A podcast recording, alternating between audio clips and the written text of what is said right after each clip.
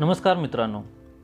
मी तुमचा दोस्त तुमचा होस्ट विनोद निकम आपलं स्वागत करीत आहे आपल्या चॅनलमध्ये ड्रीमिंग विंग्स शो आपण सध्या मृत्युंजय या शिवाजी सावंत यांच्या कादंबरीचं वाचन करत आहोत.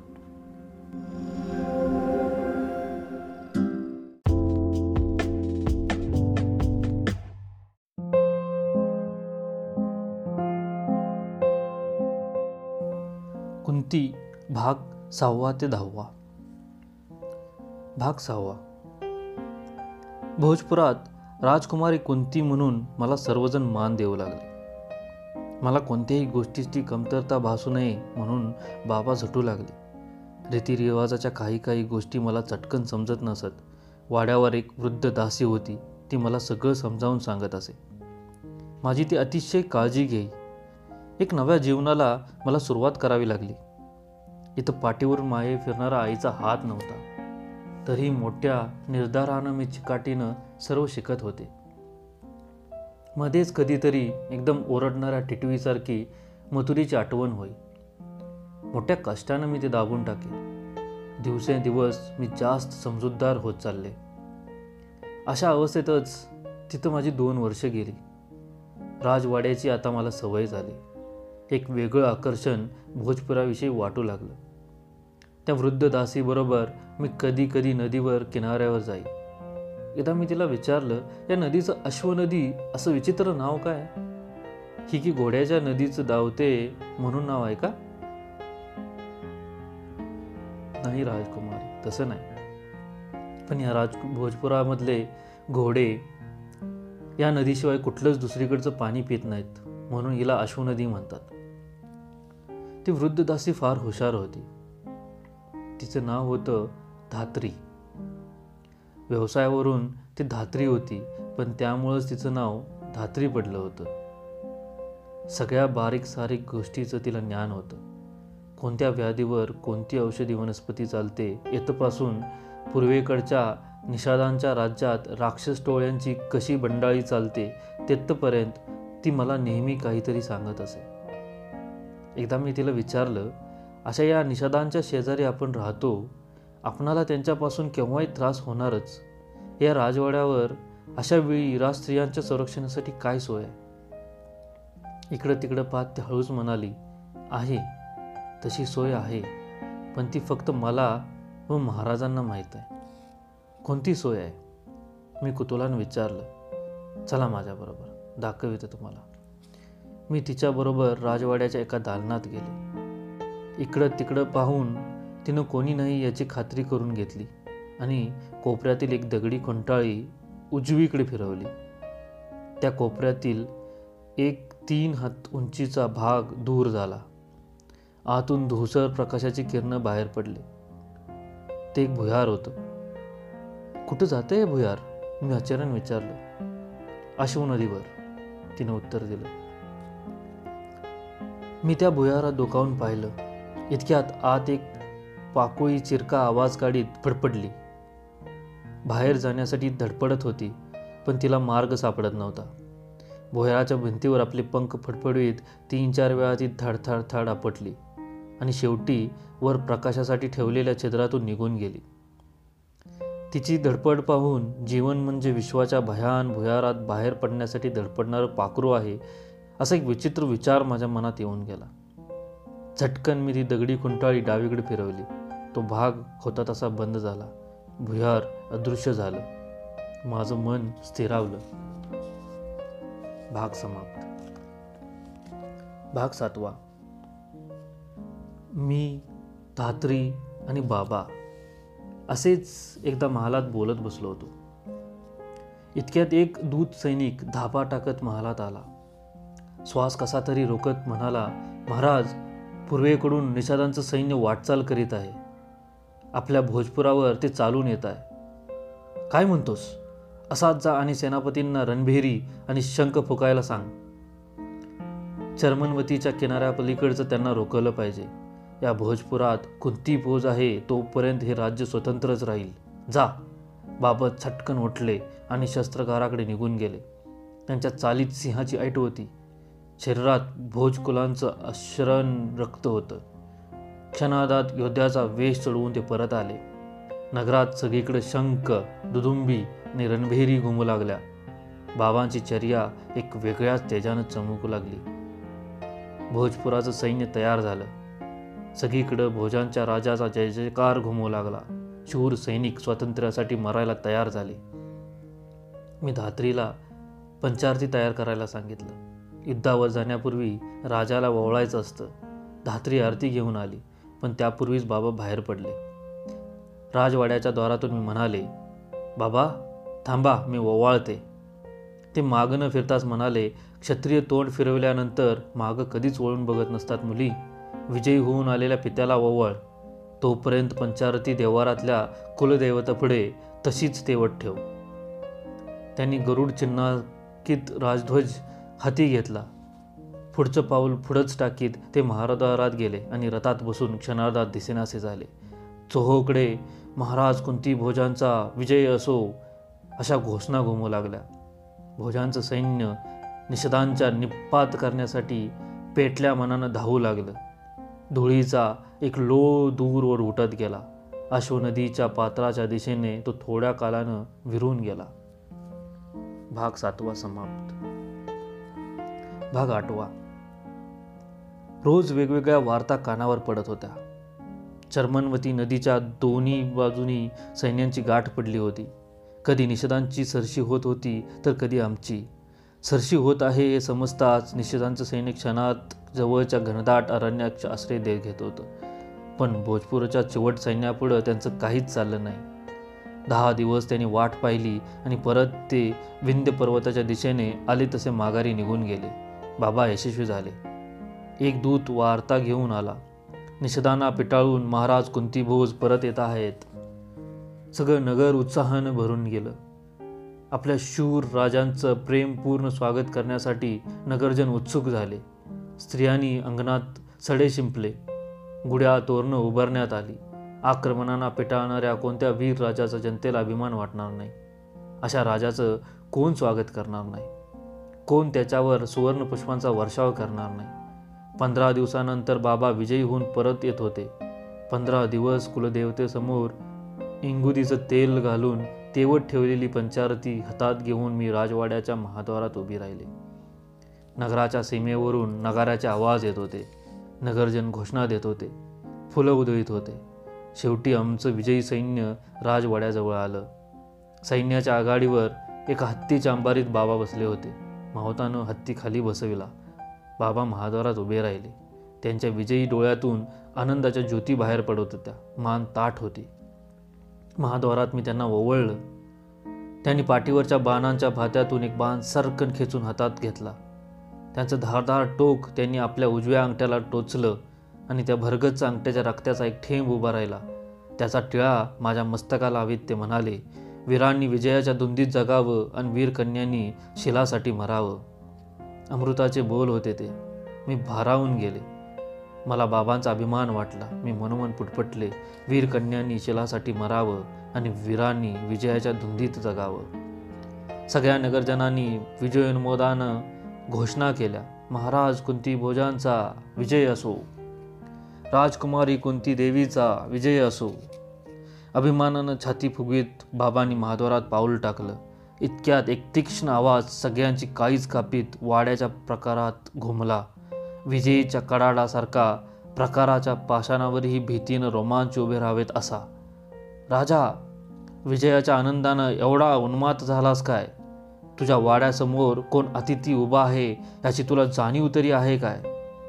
सगळ्या नगरजनांनी दृष्टी त्या आवाजानं आपल्याकडे खेचून घेतली. भीतीची एक सनसनीत शिरशिरी सगळ्या वातावरणाच्या अंगात चमकून गेली. आम्ही आवाजाच्या दिशेनं पाहिलं. एक लांबच लांब दाढी असलेला जटाधारी कृश आणि उंच असा ऋषी होता तो. त्याचा रंग तामसर होता. सगळं जग जणू काही त्याच्या दृष्टीनं हातातील बिलवक्षाच्या वक्रदंडानं सहज उलट करता येण्यासारखं केवळ गवताचं पातं होतं. आपल्या वक्रभुव्यांनी त्यानं सगळ्या ब्रह्मांडाला एक जबरदस्त विळका घातला होता. हातातील चकचकीत झळणारा कमंडलू हवेत नाचवीत तो डोळ्यातून अग्नीचा वर्षाव करीत होता. नगरजन कुजबुजू लागले. बाबा तत्परतेने पुढे झाले आणि ऋषींच्या पायावर त्यांनी सरळ लोळण घेतली. तो ऋषी पुन्हा कडाडला कुंती भोजा कसल्यात या रणभेरींच्या आणि तुतऱ्यांच्या फुंकण्या फुकतो आहेस? गुरुदेव क्षमा असावी. स्वारीहून आत्ताच परततोय. आपल्या आगमनाची कल्पना नव्हती. नाहीतर बाबा त्यांच्या चरणावर मस्तक ठेवून कळवळून बोलू लागले. क्षणापूर्वी अशोकासारखे ताट असलेले बाबा क्षणात गवताच्या पात्यासारखे मुलूल झाले. क्षणापूर्वी भुजंगासारखे सळसळीत वाटणारे बाबा क्षणात गोगलगाईसारखे दीन झाले. आगमनाची कल्पना द्यायला मला काय तू आपल्या पायाचा मांडलिक समजलास? या पृथ्वीच्या काट पाठीवर हवं तिथं मुक्तपणे स्वच्छंद फिरणारा मी एक मुक्त ऋषी आहे हे विसरलास की काय? की ही सगळी पृथ्वी तुझ्या पायाची बटीक झाली आहे? तो ऋषी भोया वाकड्या करीत परत गरजला. अंगावर कोसळणाऱ्या कड्यासारखाच तो सर्वांना वाटला. क्षमा असावी. आपण येणार हे समजलं असतं तर आपलं उचित स्वागत करता आलं असतं. अंग सावरून उभं राहत बाबा बोलले स्वागत आणि मानपान तुझ्यासारख्या नृपासाठी असतो. मला त्याची पत्रास नाही. क्षमा असावी. हात जोडून बाबा दीनवाने म्हणाले ठीक आहे राजा चल. सगळ्या लोकांनी सुटकेचा निश्वास सोडले. धात्रीने मला पुढवून नमस्कार करायला सांगितला. मी हळू पुढं झाले आणि ऋषीला वाकून नमस्कार केला. ही कोण राजा? त्यांनी बाबांना प्रश्न विचारला. ही माझी कन्या कुंती. तुझी कन्या? राजा कुणापुढे तू बोलतो आहेस याची नीट जाणीव आहे का तुला? आपले डोळे गरगर फिरवत ऋषीने खोचक प्रश्न विचारला. नाही गुरुदेव क्षमा असावी. ही शूरसेन राजाची कन्या पृथा. माझी मानस कन्या कुंती. आज बाबांनी काय झालं होतं? पावसानं झोडपलेल्या लवाळ्यासारखे ते मान खाली घालून क्षणाक्षणाला त्या दाढीवाल्या ऋषीला नमस्कार का करीत होते? राजा इथं मी काही तीर्थयात्रा करण्यासाठी आलो नाही. मला एक महायज्ञ करायचा आहे इथं. या भोजपुरात आणि तुझ्या वाड्यात. माझ्या अंतरात्म्याचा मला तसा आदेश आहे. सेवक सेवेला तत्पर आहे बाबा वाकून म्हणाले. हा महायज्ञ साधा नाही राजा. या यज्ञानं ज्या पाच मूलतत्वांनी हे जग साकारलं आहे त्या पंचमहाभूतांना मी माझ्या पायाचे दास बनविणार आहे. ज्या शक्तीच्या जोरावर हे सगळे जग चालतं आहे त्या सगळ्या शक्तींना या यज्ञाने दास करणार समजलास. या यज्ञात काही कमी पडलं तर? त्यानं डोळे फिरवले. नाही गुरुदेव. मी आणि कुंती आपणाला काहीच कमी पडू देणार नाही. लक्षात ठेव कुंती भोजा. हा यज्ञ सगळ्या आर्यव्रतात पहिल्या प्रथमच केला जाणार आहे. गेली तीन तप यासाठी हिमालयात घोर तपश्चर्या करून मनाचं दिव्य सामर्थ्य मिळवून मी आलो आहे. गुरुदेव आज मी धन्य झालो. आपण राजवाड्यात चालावं. राजवाड्यात कसाला जिथं वैभवाचा विलास असतो तिथं आत्म्याचा विनाश असतो. मी पर्णकुटीत राहीन. तुझ्या वाड्यासमोर पर्णकुटीत. जशी आज्ञा. ही कोणती आपली सेवा करेल? त्या ऋषीनं वाड्याच्या महाद्वारातून आत पाऊल टाकलं. सगळ्या लोकांनी घोषणा केली दुर्वास ऋषींचा विजय असो. गरकन वळत दुर्वास ऋषी सर्वांच्या अंगावर एकदम ओरडले. कुणाचा जय जय करता? इथं ओरडण्यापेक्षा शेतात जाऊन ओरडा. धान्याची कंस खाणारी पाखरं तरी उडून जातील. जा इथून चालते व्हा. राजा हा असला गोंधळ मला मुलीच चालणार नाही. मला संपूर्ण एकांत पाहिजे. ते परत कराडले. ते दुर्वास ऋषी होते तर अत्री ऋषीचे पुत्र महासती अनुसयेचे पुत्र योगीराज दत्तात्रेयांचे बंधू आर्यव्रतातील सर्व कोपिष्ट रुचींचा कोप ज्यांच्या कमंडलूत सहज सामावला असतो असे दुर्वास. भाग आठवा समाप्त. भाग नववा. लागलीच वाड्यासमोर एक पर्णकुटी उभारण्यात आली. एका विचित्र दृश्य दिसू लागलं. एका वैभवशाली वाड्यासमोर एक वाळक्या गवताची पर्णकुटी उभी राहिली. वाड्यात येणारे सगळे अभ्यागत त्या पर्णकुटीकडे आश्चर्यानं पाहू लागले. जिथं सैन्यांची संचलन होत होती तिथं दुर्वास ऋषींचे गंभीर मंत्रोच्चार घुमू लागले. ओम भुर्भस्वाहा भल्या पहाटे उठून दुर्वास ऋषी अश्वनदीत स्नान करून येत आणि मंत्र साधनेसाठी पूर्वेकडे तोंड करून बसत. समोरच्या यज्ञकुंडात निरनिळ्या समिधा टाकत त्यांच्या धुरानं राजवाड्यातील लोकांच्या डोळ्यात पाणी उभं राहू लागलं. दुर्वास ऋषी किती विक्षिप्त आणि हेकेखोर होतं त्यांचं वागणं. ज्यानं जग निर्माण झालं आहे त्या दिव्य शक्तीवर ते विजय मिळवणार होते. पंचमहाभूतांना ते दास करणार होते. मनाच्या कुठल्या अवस्थेत ते को ते कोणालाही सांगता आलं नसतं. क्षणात एखाद्या लहान बालकासारखं ते मला दूध हवं म्हणून हट्टाला पेटत तर कधीकधी दोन दोन दिवस ते काहीच खात नसत.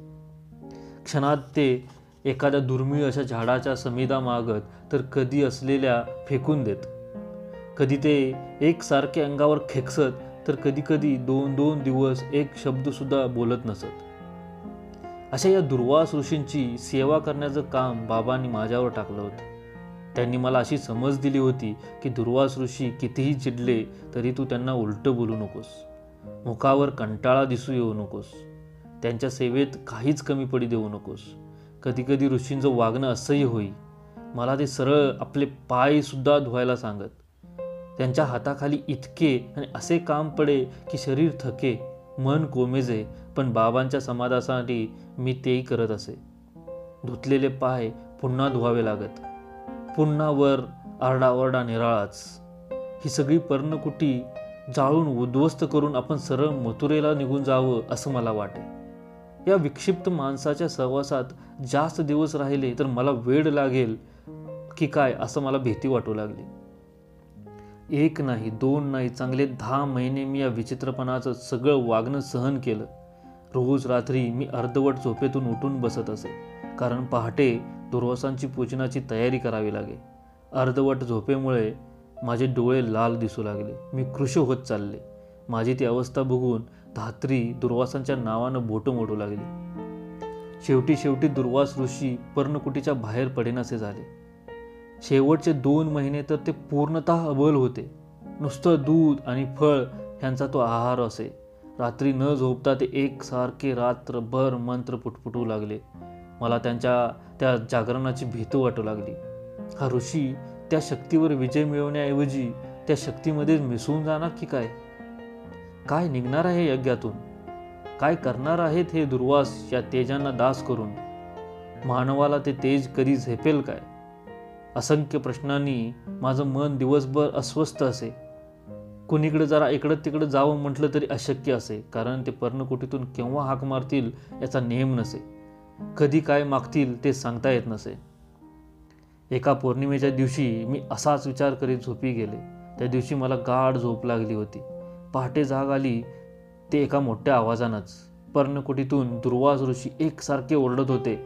नुसतं दूध पिऊन आणि फळं खाऊनही त्यांचा आवाज विजेच्या कडकडाटालाही लाजवील असा खणखर होता. आनंदाने ते आरोळ्या मारत होते. कुंती भोजा कुंती भोजा. मी गडबडीनं उठले आणि आत गेले. त्यांनी आपले डोळे उघडले. त्यांच्या डोळ्याकडे बघणं मला अशक्य होत होतं. अतिशय दीप्तिमान तेजाचे दोन गोल होते. मला बघताच एक अस्पष्टशी स्मिताची लकेर त्यांच्या मुखावर चमकली. घनगंभीर आवाजात ते म्हणाले कुंती माझी सेवा केल्याचं फळ आज तुला मिळेल.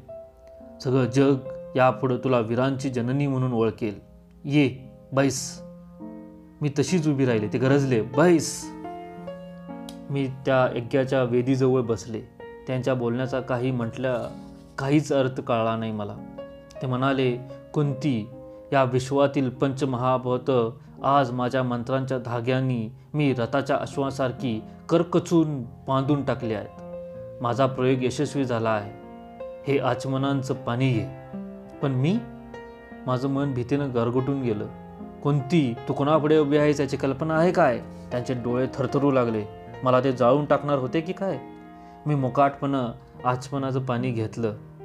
ते घडाघडा मंत्र म्हणू लागले. ते शब्द मी पूर्वी कधीही ऐकले नव्हते तरीही ते कानावाटे माझ्या मनाच्या पडद्यावर स्पष्टपणे उमटू लागले. ते शब्द ऐकताना मला एक अनुभूत आनंद वाटत होता. ते शब्द म्हणजे अमृताच्या लहरी होत्या. माझ्या शरीरातील कण आणि कण हलका झाला. क्षणभर मी म्हणजे ते शब्दच आहे असं मला वाटू लागलं. डोळ्यापुढे धवल प्रकाशाची वलय दाटली. मंत्र म्हणून होताच विजयी वीरासारखे दुर्वास उठले. माझ्या मस्तकार हात ठेवून ते म्हणाले कुंती या आहार्यव्रतात तुझ्यासारखी दुसरी स्त्री होणार नाही. ज्या ज्या शक्तींचं स्मरण करून तू हे मंत्र म्हणशील ती ती शक्ती मानवरूपा क्षणात दासासारखी तुझ्यासमोर उभी राहील आणि तुझ्या पोटी आपल्यासारखाच तेजस्वी पुत्र निर्माण करून निघून जाईल. ही दुर्वासाची वाणी आहे लक्षात ठेव. जा. माझा कसल्याच उत्तराची वाट न पाहता किंवा बाबांना भेटण्यासाठी न थांबता ते आले होते तसेच कमंडलू नाचवेत मत्त हत्तीसारखे पर्णकुटी बाहेर पडले. क्षणार्धात ते दिसेनासही झाले. राजवाड्याच्या तटाबाहेर पडून उत्तरेकडे निघून गेले. यज्ञकुंडातील राख वायुलहरीबरोबर पर्णकुटीभर पसरू लागली. वाऱ्याच्या एका लहरीनं दुर्वास बसले होते ते व्याघ्रचम्र उलटं सुलटं झालं. भाग नववा समाप्त. भाग दहावा. दुर्वास ऋषी निघून गेले. वाड्याला परत वाड्याची काळा आली. धात्रीने सुटकेचा निश्वास टाकला. बाबांच्या छातीवरचं दडपण दूर झालं. दुर्वासांनी मला जाताना अभिचारासह तो देवहूती मंत्र दिला आहे हे कोणालाच माहीत नव्हतं. वाड्यावरचे सेवक दुर्वास ऋषींना विसरून सुद्धा गेले. दुर्वास म्हणजे भोजपुराच्या राजवाड्यावर क्षणभर उठलेले वादळ ठरलं. पण त्यांचे ते शब्द माझ्या कानात नेहमीच घुमत. तू वीरांची जननी होशील. माझं मन त्या शब्दांनी लाजून चूर होई कधीकधी मी दिवसभर एकही शब्द बोलत नसे मंत्रांचे शब्द माझ्या कानात स्पष्टपणे ऐकू येऊ लागत. ते म्हणावं असं सारखं वाटे पण मोठ्या संयमानं मी ते आवरी. एखाद्या गोमाशीने कुत्र्याचा अविरत पाठलाग करावा तसं ते माझ्या मनाचा पाठलाग करीत. माझ्या मनाच्या आतल्या या संघर्षामुळे बाहेरचं दैनंदिन व्यवहारात काही काही वेळा फार मजेदार चुका होत. दासदासींना मी एकदम अहो जाहो म्हणून बोलवी. सर्वजण माझ्याकडे आश्चर्यानं पाहत लागलीच मी स्वतःला सावरीत असे. असे दिवसामागून दिवस गेले. नगरावर वसंत ऋतूची कृपादृष्टी वळली. निरनिळ्या रंगबिरंगी फुलांनी भोजपुराचा आसमंत नटून गेला. सर्वत्र संमिश्र सुगंध दरवळू लागला. वसंत वसंत म्हणजे वर्षा ऋतूच्या शेवटच्या इंद्रधनुष्याच्या पृथ्वीवर पडलेलं प्रतिबिंब. वसंत म्हणजे निरनिळ्या पक्ष्यांच्या रूपानं सप्तस्वरांचे पावे घेऊन पृथ्वीवर अवतरलेले आकाशातील सप्तर्षी. वसंत म्हणजे नुकत्याच खोडकर वर्षा ऋतूनं आपल्या सरींच्या असंख्य बोटांनी गुदगुल्या केल्यामुळे पृथ्वीरूपी बालकाच्या गालावर पडलेली गोड खळी. तारुण्यात पदार्पण करणाऱ्या मनाला अशा वसंताचं नेहमीच आकर्षण असतं. मी नेहमी वाड्याच्या सौदावर उभी राहून विविध फुलांनी डवरलेलं आजूबाजूचं निसर्ग सौंदर्य पाहत असे. अशीच एकदा पहाटे मी सौदावर उभी होते. तो दिवस रविवारचा होता. मंद मंद वायुलहरी अश्वनदीचं झुळझुळ संगीत मला ऐकवित होत्या. सगळं नगर हळूहळू जागं होत होतं. गायींच्या गळ्यातले घंटनाद ऐकू येत होते. पक्ष्यांचा किलबिलाट चालला होता. इतक्यात पूर्व दिशा उजळू लागली. सूर्यदेव पूर क्षितिजावर हळूहळू वर येऊ लागले. त्यांच्या स्पर्शानं प्रत्येक वस्तूत चैतन्य भरलं जाऊ लागलं. माझ्या अंगातून एक गोड शिरशिरी निघून चमकून गेली.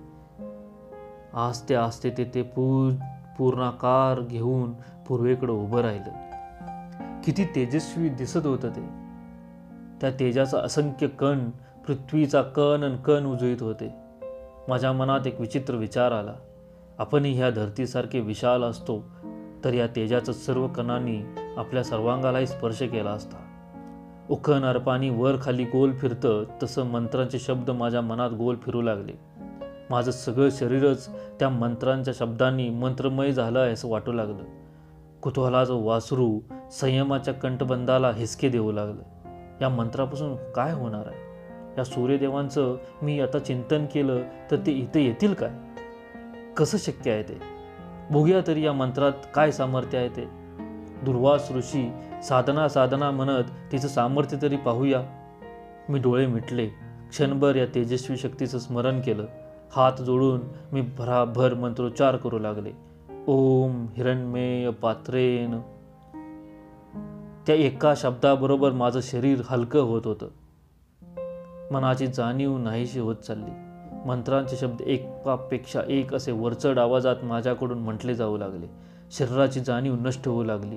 मन तेही उरलं नाही. सगळ्या वस्तू दिशेनाशा झाल्या. मी कोणती आहे. मी सौदावर उभी आहे. मी मंत्र म्हणते आहे. हे सगळे जाणीवेचे संगण बंद खडाखड निखळून पडले. मी म्हणजे केवळ एक तेजाची ज्योत झाले. त्या ज्योतीला इतर काही दिसत नव्हतं. पूर्वेकडून एक अतिशय तेजस्वी कांतीचा देदीप्यमान पुरुष येत होता. त्याच्या कानात प्रकाश वलय फेरणारी दिव्य कुंडलं होती. केस सोनेरी वर्णात चमकत होते. डोळ्यातून तेजस्वी प्रकाश लहरी बाहेर पडत होत्या. मुद्रेभोवती तेजाची आभा पसरली होती. अंधाराचं राज्य आपल्या ऐटदार चालीनं जाईत तो सौदाकडे येऊ लागला. दश दिशांना सह्य करण चालका उघळीत माझ्या शरीररूपी ज्योतीला त्या देदीप्यमान पुरुषानं स्पर्श केला. ज्योत थरथरली. विरोधासाठी मान हलवून ती डोलली. दोघांचा अभूत अशा एका भाषेत एक संवाद झाला. पण ज्योतीचं काहीच चाललं नाही. तो आकाश पुरुष ज्योतीला भेदून पलीकडे गेला. एक महान तेजाचं संक्रमण झालं. माझ्या शरीरातील कण अन कण सनसनीत तापला होता. मी हळूहळू अस्तित्वाच्या जगात येत होते. पण तापलेल्या शरीरामुळे माझं शरीर मलाच असह्य झालं. डोळ्यापुढे तेजाची वलय गर गर गर फिरत होती. पायातील शक्ती गेल्यासारखं वाटत होतं. मी उभे राहिले तर मी सौदावरून धाडकन खाली कोसळेन या भीतीनं मी मटकन खालीच बसले. माझ्या पाठीवर कुणीतरी हात टेकविला. टेकविला आणि तो झटकन पुन्हा वर उचलला. मी वळून पाहिलं ती धात्री होती. चमत्कारिक दृष्टीनं ती माझ्याकडे पाहत होती. डोळे विसरून ती म्हणाली राजकुमारी किती ज्वर भरला आहे तुमच्या अंगात? चला प्रथम तुम्हाला औषध देते. मी सौदावरून खाली उतरू लागले. त्या पायदंड्या उतरताना उगाच मला वाटलं की उंच आकाशाच्या स्वर्गातून पृथ्वीवर की पृथ्वीच्याही खाली खोल पाताळ जात आहे. भाग दहावा समाप्त.